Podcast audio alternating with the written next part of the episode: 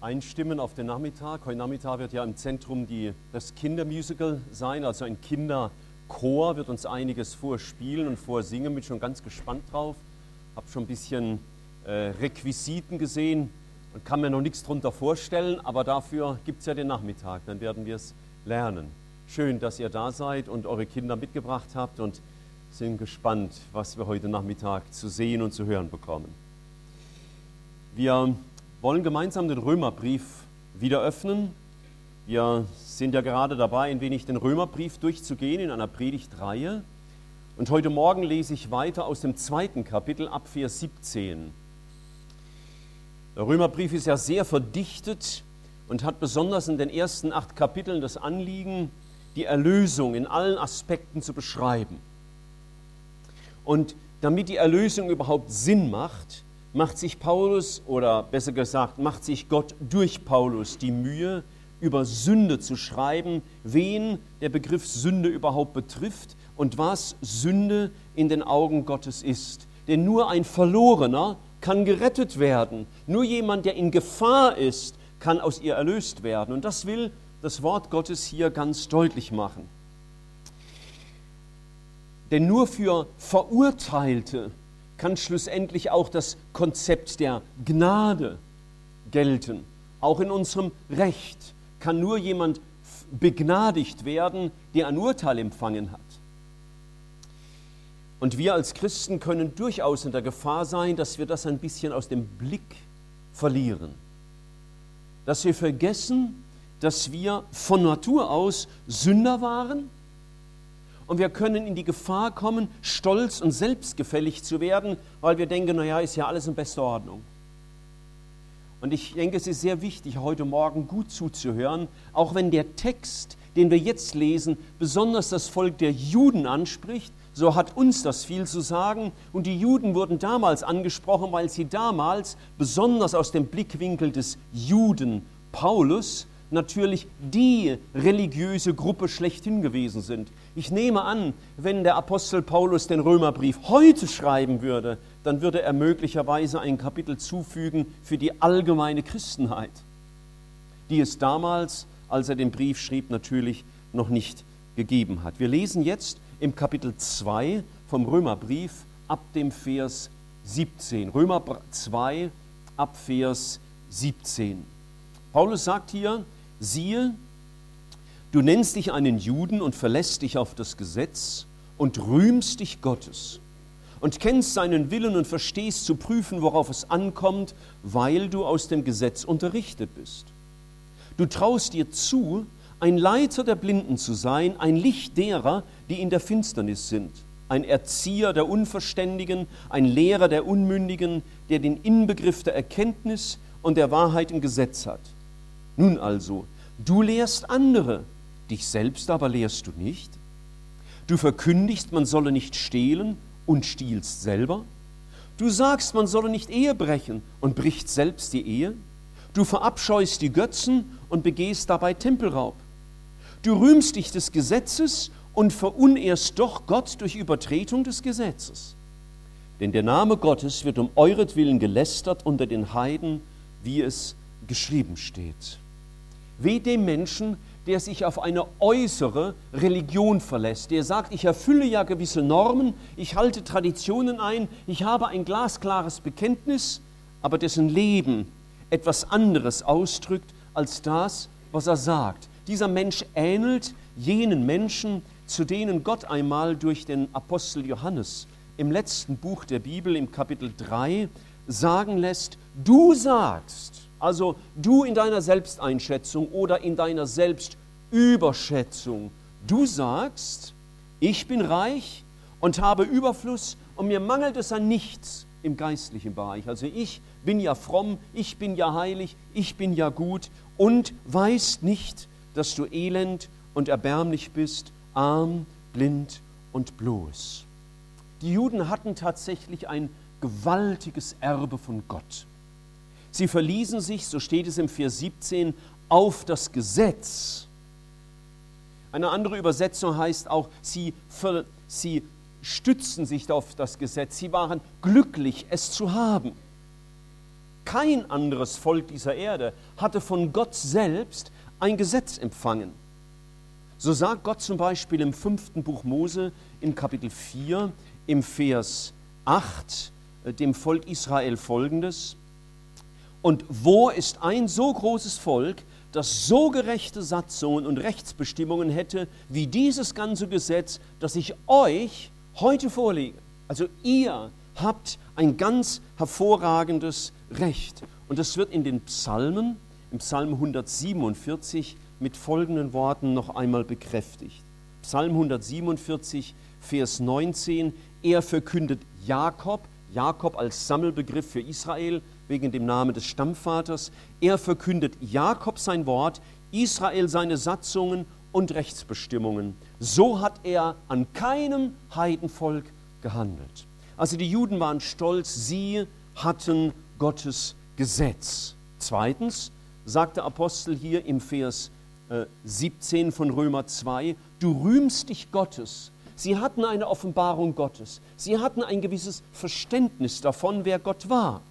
Seine direkte Offenbarung an Männer wie Abraham oder Mose oder David und die Propheten waren in der Tat etwas ganz Einzigartiges. So, dass die Pharisäer, die Jesus gegenüber traten, mit denen er heftige Wortgefechte hatte, äh, dass die ihnen sagt, dass er ihnen, sie ihm sagten, dem Herrn Jesus, wir sind nie unehelich geboren, wir haben einen Vater Gott. Also wir kennen Gott doch. Was hast du nur? Sie hatten erlebt als Volk, wie er sie aus Ägypten geführt, ins äh, verheißene Land gebracht hat und sie ruhten sich auf ihrer alten Geschichte aus. In Klammer, ist für Christen auch gefährlich, wenn wir uns auf alten Geschichten ausruhen. Ja, damals, vor 30 Jahren, da habe ich Jesus erlebt. Aber entscheidend ist ja, ob deine Beziehung zu Gott heute lebendig ist. Im Vers 18 sagte ihnen, ihr kennt seinen Willen und versteht zu prüfen, worauf es ankommt. Sie kannten Gottes Willen aus seinem Wort, dem geschriebenen Wort im Alten Testament, das sie hatten.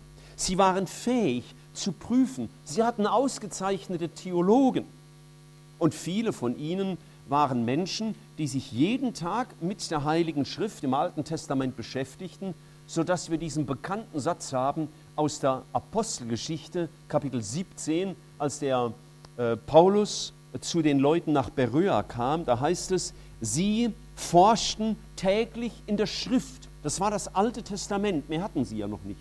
Sie forschten täglich in der Schrift, ob sich auch so verhalten würde, wie Paulus das sagt. Also sie kannten die Bibel. Und dann verstanden sie sich, so heißt es im Vers 19 ab, als Leiter der Blinden, als ein Licht derer, die in Finsternis sind. Dabei, damit bezogen sie sich auf alttestamentliche Aussagen über das Volk Gottes und ganz besonders über den Messias, der kommen würde. So heißt es in Jesaja 42 zum Beispiel: Ich, der Herr, habe dich berufen in Gerechtigkeit und ergreife dich bei deiner Hand. Ich will dich behüten und dich zum Bund für das Volk setzen und zum Licht für die Heiden, dass du die Augen der Blinden öffnest, die Gebundenen aus dem Kerker, Gefängnis führst und aus dem Kerker die, welche in Finsternis sitzen. Die Juden waren durchaus bestimmt, den Messias hervorzubringen. Jesus war ja Jude, damit durch ihn das Licht auch zu den Heidenvölkern käme. Und Israel wusste das und war vielleicht in der Gefahr, sich darauf auszuruhen. Und schließlich muss er ihnen noch sagen in Römer 2 im Vers 20 am Ende, ein Erzieher der Unverständigen, ein Lehrer der Unmündigen, der den Inbegriff der Erkenntnis und der Wahrheit im Gesetz hat. Sie verstanden sich als Lehrer der Welt. Wir haben ja die Offenbarung. Wir wissen es ja. Es ist ganz interessant, wenn man das nachliest, äh, dieser Begriff Inbegriff der Erkenntnis und der Wahrheit, die sie hatten, ist im Griechischen das Wort Morphosis. Das kennen wir von der Metamorphosis. Aber die Morphosis ist einfach die Gestalt, die Form. Paulus wirft ihnen also vor, ihr habt eine äußere Form Und dieses Wort kommt genau noch einmal vor in dem Neuen Testament, außer hier, das ist im 2. Timotheus Kapitel 3, Vers 5, wo Paulus sagt, ihr habt eine Form der Gottseligkeit, aber keine Kraft, sie zu leben. Er sagt den Juden hier also, ihr habt eine äußere Form im Wort, ihr habt gute Worte, aber weil er sie nicht lebt, nützen sie euch nichts.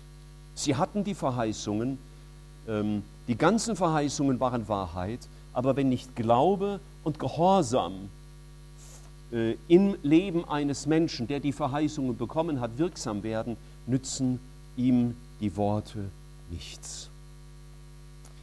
Nun können wir das lesen, uns zurücklehnen und sagen, naja, ich weiß nicht, ob ein Jude heute Morgen hier ist, aber ähm, wir sind ja keine Juden, also können wir weiterlesen. Michael, was hältst du uns lange auf damit? Nun ist es einmal sehr interessant, über das Volk Israel nachzudenken, weil es eine ewige Verheißung hat. Die Verheißung und die Geschichte Gottes mit Israel wird sich noch erfüllen. Aber ich dachte auch, diese Texte haben doch erstaunliche Parallelen zu den Christen. Wenn wir nochmal hier in Römer 2, Vers 17 lesen, wir haben auch das Gesetz, das heißt das Wort Gottes. Wir haben sogar das Neue Testament mit all seinen Verheißungen der Gnade. Wir können uns, wie es hier heißt im Vers 17, Gottes rühmen, weil er sich uns mitgeteilt hat in Christus weil er uns seine Gnade gebracht hat. Er hat uns, wie es im Vers 18 steht, seinen Willen kundgetan. Wir haben die ganze Heilige Schrift des Alten und des Neuen Testaments. Wir können, weil der Heilige Geist in unserem Herzen Wohnung gemacht, den Willen Gottes verstehen lernen für unser Leben. Er hat sich uns mitgeteilt. Wir sind, so heißt es hier, äh, aus dem Gesetz unterrichtet. Nun ja, wir haben einen Reichtum an Theologie einen Reichtum an guter Lehre, an Seminaren, an Schulungen, an Büchern, an Studienbibeln, an verschiedenen Bibelübersetzungen. Es mangelt uns äußerlich an gar nichts. Und trotzdem müssen wir feststellen, dass die Christenheit im Gesamten zu einer toten Form, zu einer toten Morphosis geworden ist. In der schlimmsten Form haben wir es in der Geschichte erlebt durch die Kreuzzüge durch Adolf Hitler mit seinem sogenannten positiven Christentum oder auch mit all den Religionskriegen der Reformation und der Gegenreformation bis in die jüngere Zeit, wo sich Katholiken und Protestanten in Nordirland gegenseitig in die Hölle gebombt haben. Das ist eine äußere Form einer Religion. Jetzt können wir sagen, naja, es betrifft uns ja auch nicht. Wir sind, haben ja nicht nur eine äußere Form, wir leben Christsein ja. Gut, wir tun das, und ich hoffe, dass wir es tun, was hier steht im ganz positiven Sinne. Vers 17, noch einmal. Du verlässt dich auf Gottes Wort. Das will ich immer besser lernen, mich auf dieses Wort zu verlassen. Du, Herr, hast hier gesagt. Und darauf stütze ich mich. Deine Gnade ist größer als all meine Schuld. Deine Zusagen tragen mich in meinem Alltag. Du hast versprochen, für mich zu sorgen. Er gibt mir die Zusage durch den Heiligen Geist, dass ich sein Kind sein darf. Das habe ich mir nicht selber eingeredet. Ich darf, wie es in Vers 18 steht, seinen Willen kennen und ich will ihn immer besser verstehen lernen. Ich will ja zur Ehre Gottes leben und deswegen wünsche ich ein Leben im Willen Gottes. Deswegen frage ich ihn, Herr, was gefällt dir? Und was gefällt dir nicht? Wir sind unterrichtet. Ich wurde unterrichtet und werde unterrichtet und darf euch unterrichten im Wort Gottes. Und wir dürfen, wie es im Vers 19 heißt, Leiter der Blinden sein, denn Jesus hat gesagt zu jenen, die ihm nachfolgen, ihr seid das Licht der Welt. Stellt euer Licht nicht unter den Scheffel, sondern lasst es hell leuchten. Er hat uns gesagt, geht hin in alle Welt und verkündigt das Evangelium allen Völkern. Das, was also den Juden zugesagt wird, hier in Römer 2, dürfen Christen leben. Welch ein Vorrecht. Aber ich will bei diesem Text bleiben, auch bei all seiner Kritik, die er äußert. Sowohl Juden als auch das allgemeine Christentum als auch Menschen, die ernstlich Jesus nachfolgen wollen, sind in der Gefahr, äußere Formen zu haben und innerlich leer zu werden. Die Juden haben die äußere Form des, des Gesetzes, aber sie lehnen den Messias ab. Sie haben auch kein Opfer für ihre Sünden, denn seit 70 nach Christus wird nicht mehr geopfert im Judentum. Das heißt, sie haben keine Bedeckung ihrer Schuld, wie es ihnen im Alten Testament zugesagt war. Sie leben kein Leben des Vertrauens in den lebendigen Gott, wie es ihre Väter getan haben. Und wenn wir als wie uns zum Beispiel muslimische Völker ansehen, als christliche Nation, in Klammer, die wir längst nicht mehr sind, und dennoch als christliche Nation betrachten, so lästern sie uns wegen unserer Unmoral, Sie lästern uns, weil wir Sünde dulden, wie Abtreibung und Homosexualität und Ehebruch und, und Vielweiberei und all diese Dinge, die wir offen zulassen.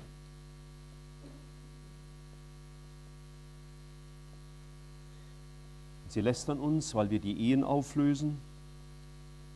Ich weiß nicht, wie viel Spott über Deutschland geht in muslimischen Ländern über die neueste politische Partei, die Piraten, die alle Restwerte des Christentums mit Gewalt schleifen wollen. Es soll keine christlichen Feiertage mehr geben, keine Begrenzungen mehr. Es soll keine Begrenzungen in moralischer Hinsicht mehr geben. Und wenn Gott uns anschaut, dann sieht er, wie wir neue Götzen geschaffen haben, wie viele Buddhas stehen wohl in Deutschland und wie viele unsichtbare Götzen haben wir im Materialismus, in der Selbstverwirklichung oder ganz einfach in den drei großen Buchstaben I, C, H. Ich, der wahrscheinlich größte Götze der Geschichte. Hier sind sehr kritische Anmerkungen. Paulus sagt, ihr habt Formen, ihr Juden, aber ihr lebt es nicht. Du rühmst dich des Gesetzes und übertrittst es doch. Kommen wir zu uns als Gemeinde, denn wir, die wir Jesus nachfolgen wollen, wir wollen uns ja nicht einfach zurücklehnen und sagen, gut kriegen die Juden mal ihr Fett ab. Nein, wir wollen uns ja durch Gottes Wort belehren lassen. Je höher die Offenbarung ist, umso tragischer ist die Sünde. Der Herr Jesus hat ja einmal das so gesagt in Lukas 12, Vers 47 und 48.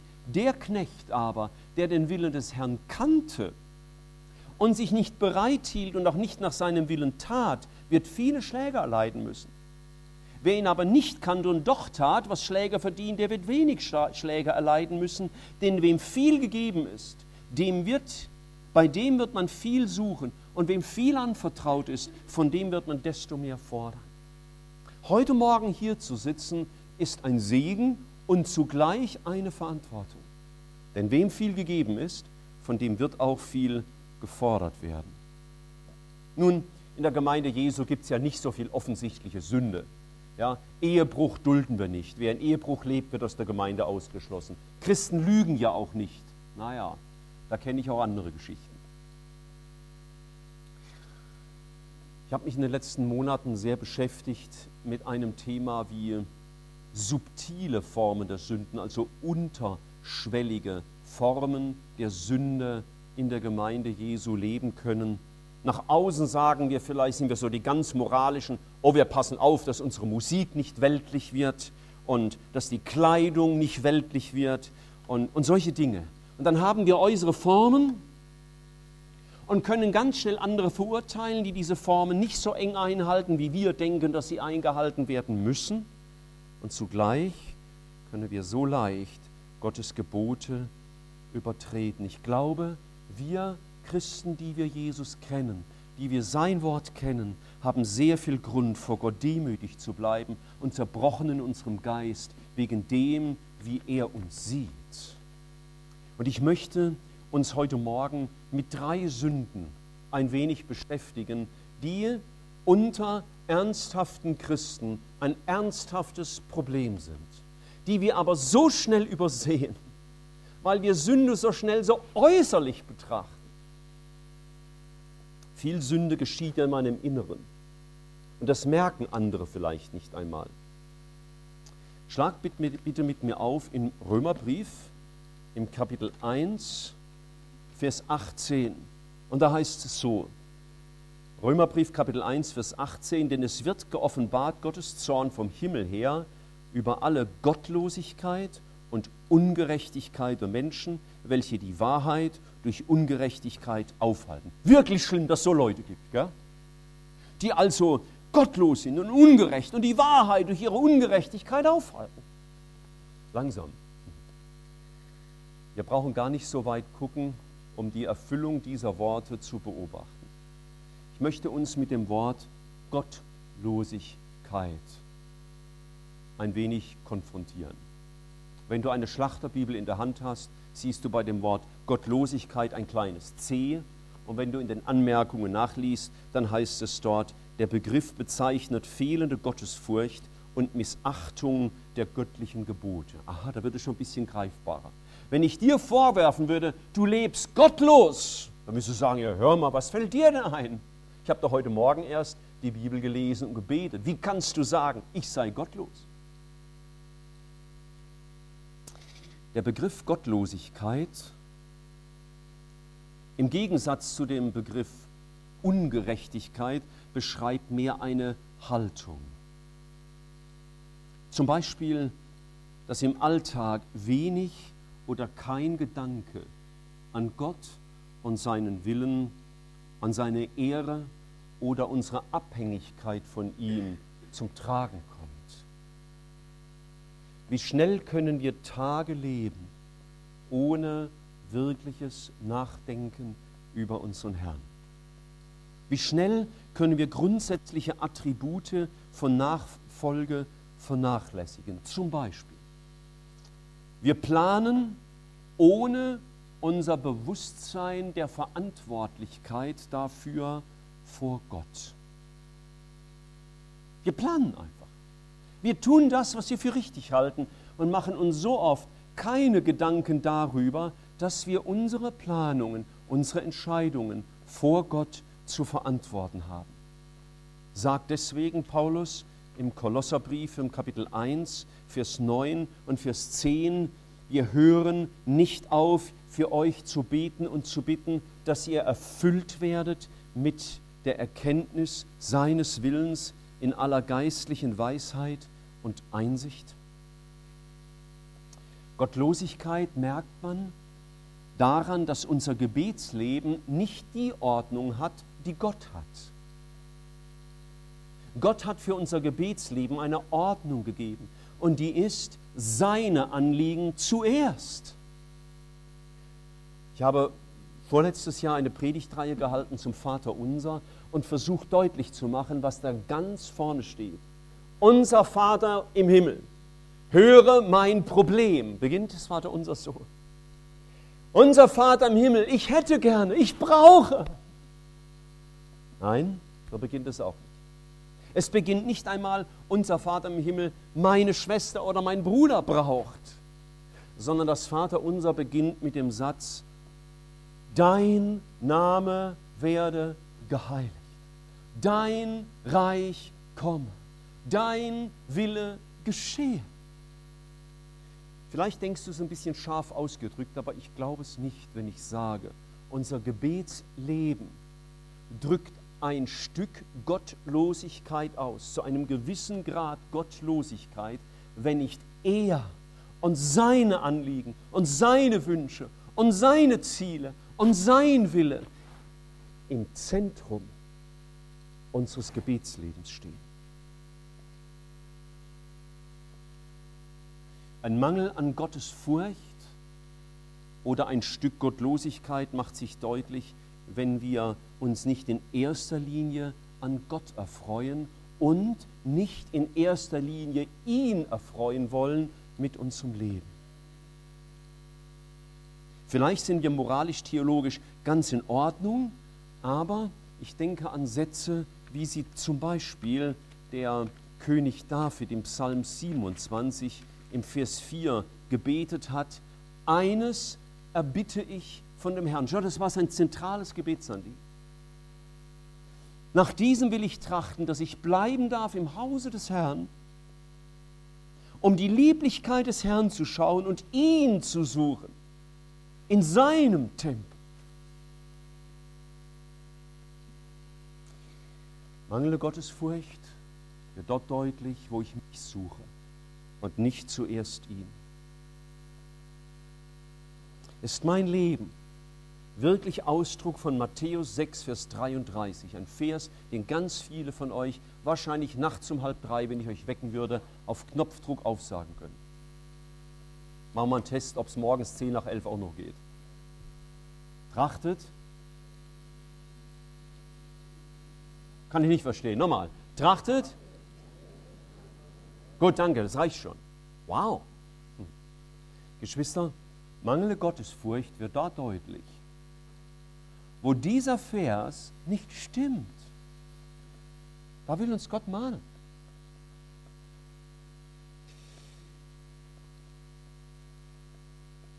Ein zweiter Bereich. Eine Sünde, die, mit der alle Menschen dieser Erde zu tun haben. Und zwar nicht mehr oder weniger, vielleicht nur mehr oder weniger offensichtlich. Es ist Schluss es ist vielleicht die Sünde schlechthin, die manche Christen als solche bezeichnen. Und das ist unser Stolz. Wir können auf sehr viele Dinge stolz sein. Ich meine, in unserer Eigenschaft als Christen. Zum Beispiel auf unsere moralische Selbstgerechtigkeit. Wir leben ja gut und wir leben ja ordentlich und wir haben unsere moralischen Normen. Und jetzt Überleg mal, wie geht es dir, wenn du durch die Stadt läufst und da ist ein stinkender Mensch, der da liegt, betrunken, mit zerrissenen Klamotten, was man so als Penner bezeichnet, im Französischen ein bisschen vornehmer als Clochard. Was denkst du?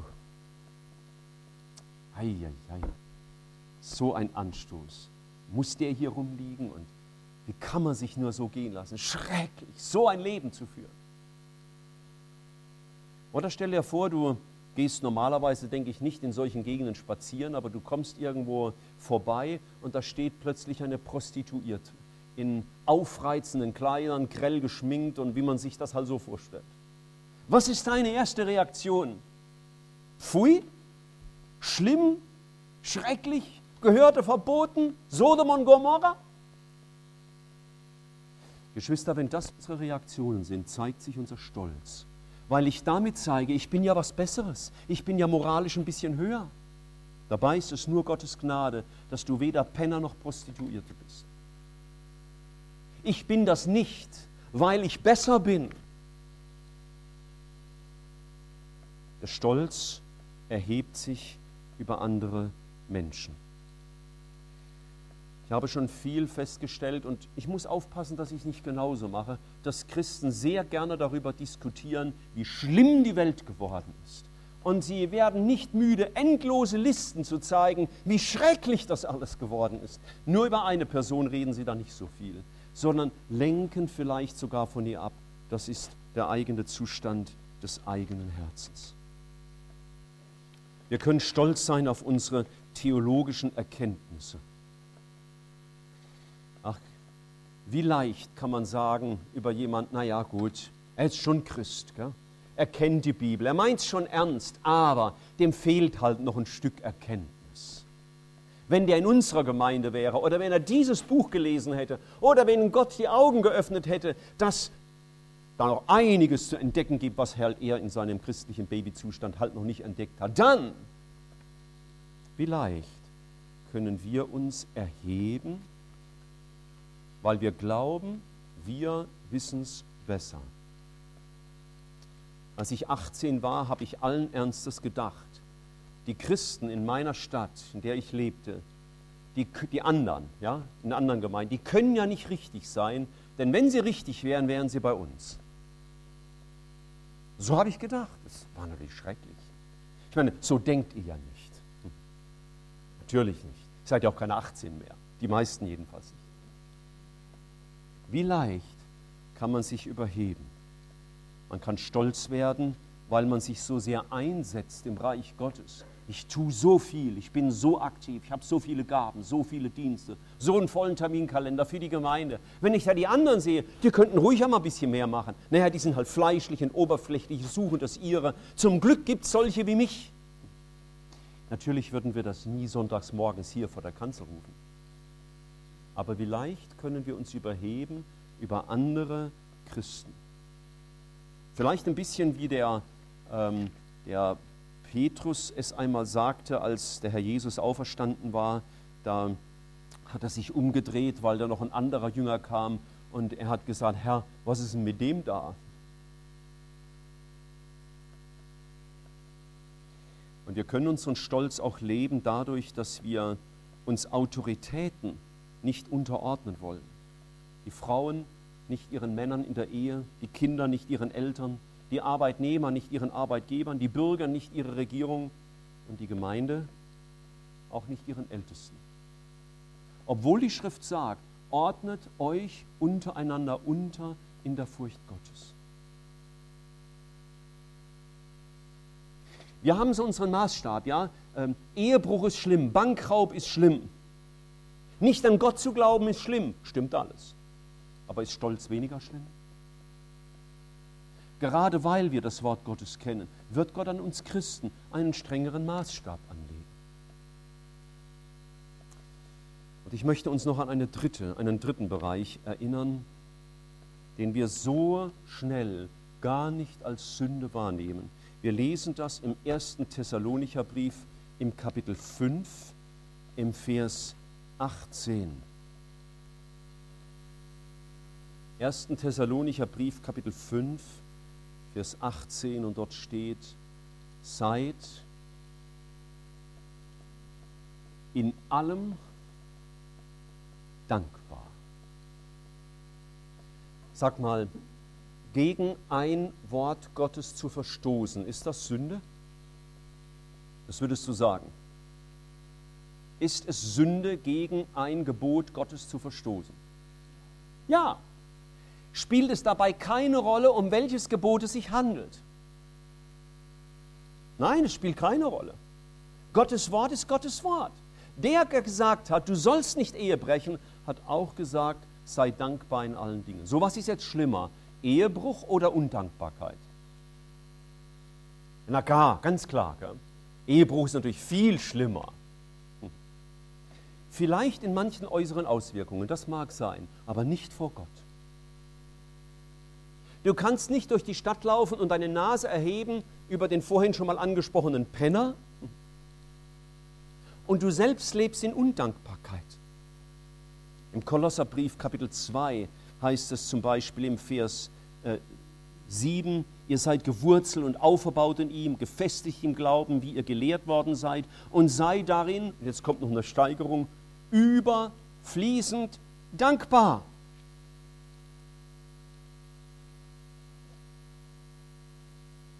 Es gibt eine Unzufriedenheit, die ist gut. Nämlich die Unzufriedenheit mit dir, mit deinem geistlichen Wachstum, mit deiner Treue, mit deinem Gebetsleben. Das könnte noch eine Unzufriedenheit sein, die gut wäre, nützlich. Aber die Unzufriedenheit über deine Lebensführung? Jemand hat mal geschrieben, nicht der Grad an Schwierigkeiten bestimmt unsere Undankbarkeit, sondern unsere Reaktion darauf. Wie reagiere ich auf die Schwierigkeit, die Gott in mein Leben stellt? Da kriegen wir eine Grippe. Was ist unsere Reaktion? Naja, Geschwister, wenn ich euch dann besuchen würde und sage, hast du Gott heute auch schon Danke gesagt für die Grippe, dann würde ich wahrscheinlich einen Rausschmiss riskieren. Nun, das werde ich wohl kaum tun. Ich hätte auch nicht gerne, wenn du zu mir kämst und mich das fragen würdest, wenn, du, wenn ich krank wäre. Wer hat mich gemacht? Und wer hat meine Umstände gemacht?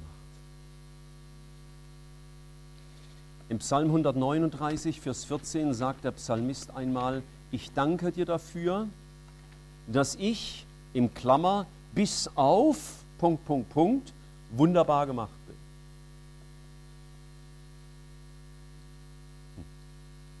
Die Klammer stimmt nicht. Der Rest stimmt. Ich danke dir dafür, dass ich wunderbar gemacht bin und meine Seele erkennt das wohl. Kann ein kranker Gott weniger gut verherrlichen wie ein gesunder? Ich sehe gerade den kleinen Josias vor mir. Er ist sehr krank. Äh, Jonas, Entschuldigung. Entschuldigung, der Jonas. Der ist sehr krank. Ihr hört ihn vielleicht ab und zu. Er nimmt teil an unserem Gottesdienst. Schön, dass er da ist. Ist dieser Junge, dient er zur Ehre Gottes? Kann er Gott weniger gut verherrlichen als ich, der ich gesund bin? Kann der Reiche Gott besser verherrlichen als der Arme? Kann der Verheiratete Gott besser verherrlichen als der Ledige?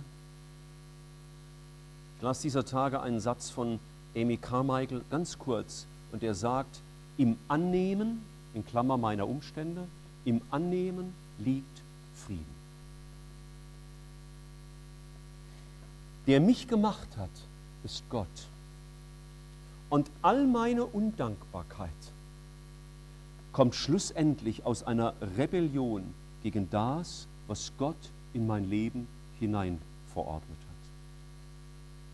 Wir möchten Gott gerne verherrlichen, aber nach unseren Bedingungen und auf unseren Wegen und nach unseren Vorstellungen. Aber Gott möchte sich verherrlichen durch dich und die Art, wie er dich gemacht hat und durch die Umstände, die er in dein Leben gelegt hat. Wo wir ihm fest vertrauen, fest vertrauen auf seine Souveränität, seine Weisheit und seine Güte, können wir lernen, dankbar zu werden. Ich will nicht sagen, dass das immer leicht fällt. Und doch sagt es der Herr. Schaut, es hat mich sehr bewegt. Wir können eine äußere Form haben mit unserem Christsein. Und wir können darauf vielleicht stolz sein, weil wir glauben, wir sind's, wir haben die Weisheit, wir haben die richtige Theologie, wir haben die rechte Art und Weise, wie man als Christ lebt oder Gemeinde baut und, und vielleicht weiß es manche sogar noch besser. Paulus kritisiert die Juden, weil sie eine äußere Form haben und doch das Gesetz übertreten haben. Sie haben sich aufgerichtet in Bereichen des Gesetzes, wo sie stolz auf sich waren. Und die anderen Dinge haben sie unter den Teppich gekehrt. Und das tut Gott nicht. Er spricht mit uns. Und schaut mit mir noch einmal zum Schluss in Römer 2 hinein, ab Vers 17. Und ich lese es ein bisschen anders. Nicht um die Bibel zu kritisieren, sondern es einfach anzuwenden auf uns. Siehe, du nennst dich einen Christen und verlässt dich auf das Wort Gottes und rühmst dich Gottes und kennst seinen Willen und verstehst zu prüfen, worauf es ankommt, weil du aus dem Wort Gottes unterrichtet bist. Und du traust dir zu, ein Kinderstundenleiter zu sein, ein Licht derer, die du beim Büchertisch im Kantstaat auf der Fußgängerzone mit dem Evangelium konfrontierst. Dürfen wir sein, weil Christus uns dazu gemacht hat. Ich darf sein Wort haben. Ich darf ihn kennen. Ich darf mich, darf in Gemeinschaft mit ihm lieben, leben. Er hat gesagt, wer sich rühmt, der rühme sich des Herrn. Ich darf ihn kennen. Aber möge uns Gott davor bewahren, dass wir nicht wie die Juden, die hier von ihrer Sünde überführt werden, uns angewöhnen, eine äußere Form zu haben, von der ausgehend wir uns entschuldigen und andere beschuldigen. Unser Leben kann eine krankhafte Schieflage bekommen, wenn wir eine Einteilung vornehmen in schlimme Sünden und weniger schlimme Sünden. Darf er mit mir, mit dir reden über deinen Mangel an Gottesfurcht, über das Maß an Gottlosigkeit in deinem Alltag? Darf er mit mir, mit dir reden über unseren Stolz, der uns über unsere Ehepartner, über unsere Mitgeschwister, über unsere Nachbarn und Arbeitskollegen so insgeheim erhebt. Darf, mit Gott, darf Gott mit uns reden über unsere Unzufriedenheit und Undankbarkeit mit unserem Leben, unseren Lebensumständen? Unser Leben darf mehr sein als äußere Form. Ich weiß nicht, wie Gott einmal beurteilen wird. Aber wisst ihr, was ich manchmal fürchte? Dass Gott in seinem Gericht auf äußere Formen nicht so viel Wert legen wird, wie auf das, was im tiefsten unserer Herzen an Haltung sichtbar ist für ihn. Gott wird uns vielleicht nicht so sehr nach dem beurteilen, was die anderen Menschen gesehen haben, aber ganz gewiss nach dem, was er sieht. Dieser Abschnitt Römer 2 ab Vers 17 ist sehr ernst und lässt keine Ausflüchte zu. Und es ist gut für mich und gut für dich, wenn wir uns dem stellen und begreifen, Herr, der du Erlösung geschaffen hast, kannst deine Erlösung nur vor dem Hintergrund deutlich machen, indem du unsere Sünde als solche entlarvst. Ich will Gott dankbar sein, wenn er mir Masken herunterzieht, hinter denen ich mich verstecke. Auch der Heuchelei, der Selbstgefälligkeit, des Versteckspiels vor anderen, wo wir eine schöne Fassade haben und wie es über die Pharisäer einmal sagt, und dahinter ist alles voller Totengebeine. Ich will es mir nicht leisten, über solche Texte oberflächlich hinwegzugehen, sondern ich will fortfahren, ihn zu bitten, Herr, rede zu mir, und zwar aus einem ganz einfachen Grund. Weil ich ihn liebe. Ich verabscheue die Sünde nicht, weil ich denke, wenn ich es tue, dann ist Gott nicht mit mir zufrieden und segnet er mich nicht mehr so oder was auch immer. Nein, es geht um ihn, weil ich ihn liebe. Deswegen will ich es zulassen, dass er mit mir redet, auch über diese Dinge.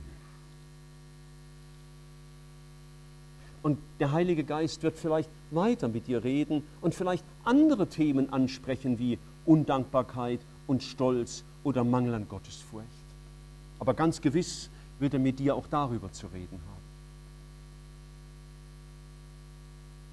Mögen wir die Schönheit der Erlösung recht ergreifen lernen, weil wir uns auch die Schrecklichkeit der Sünde immer wieder neu vor Augen führen lassen. Denn beides geht immer Hand in Hand. Wir können nicht Menschen sein, die in der Erkenntnis der Gnade wachsen, ohne dass der Zustand unseres Herzens ein Stück tiefer geoffenbart wird. Lasst uns noch zusammen beten.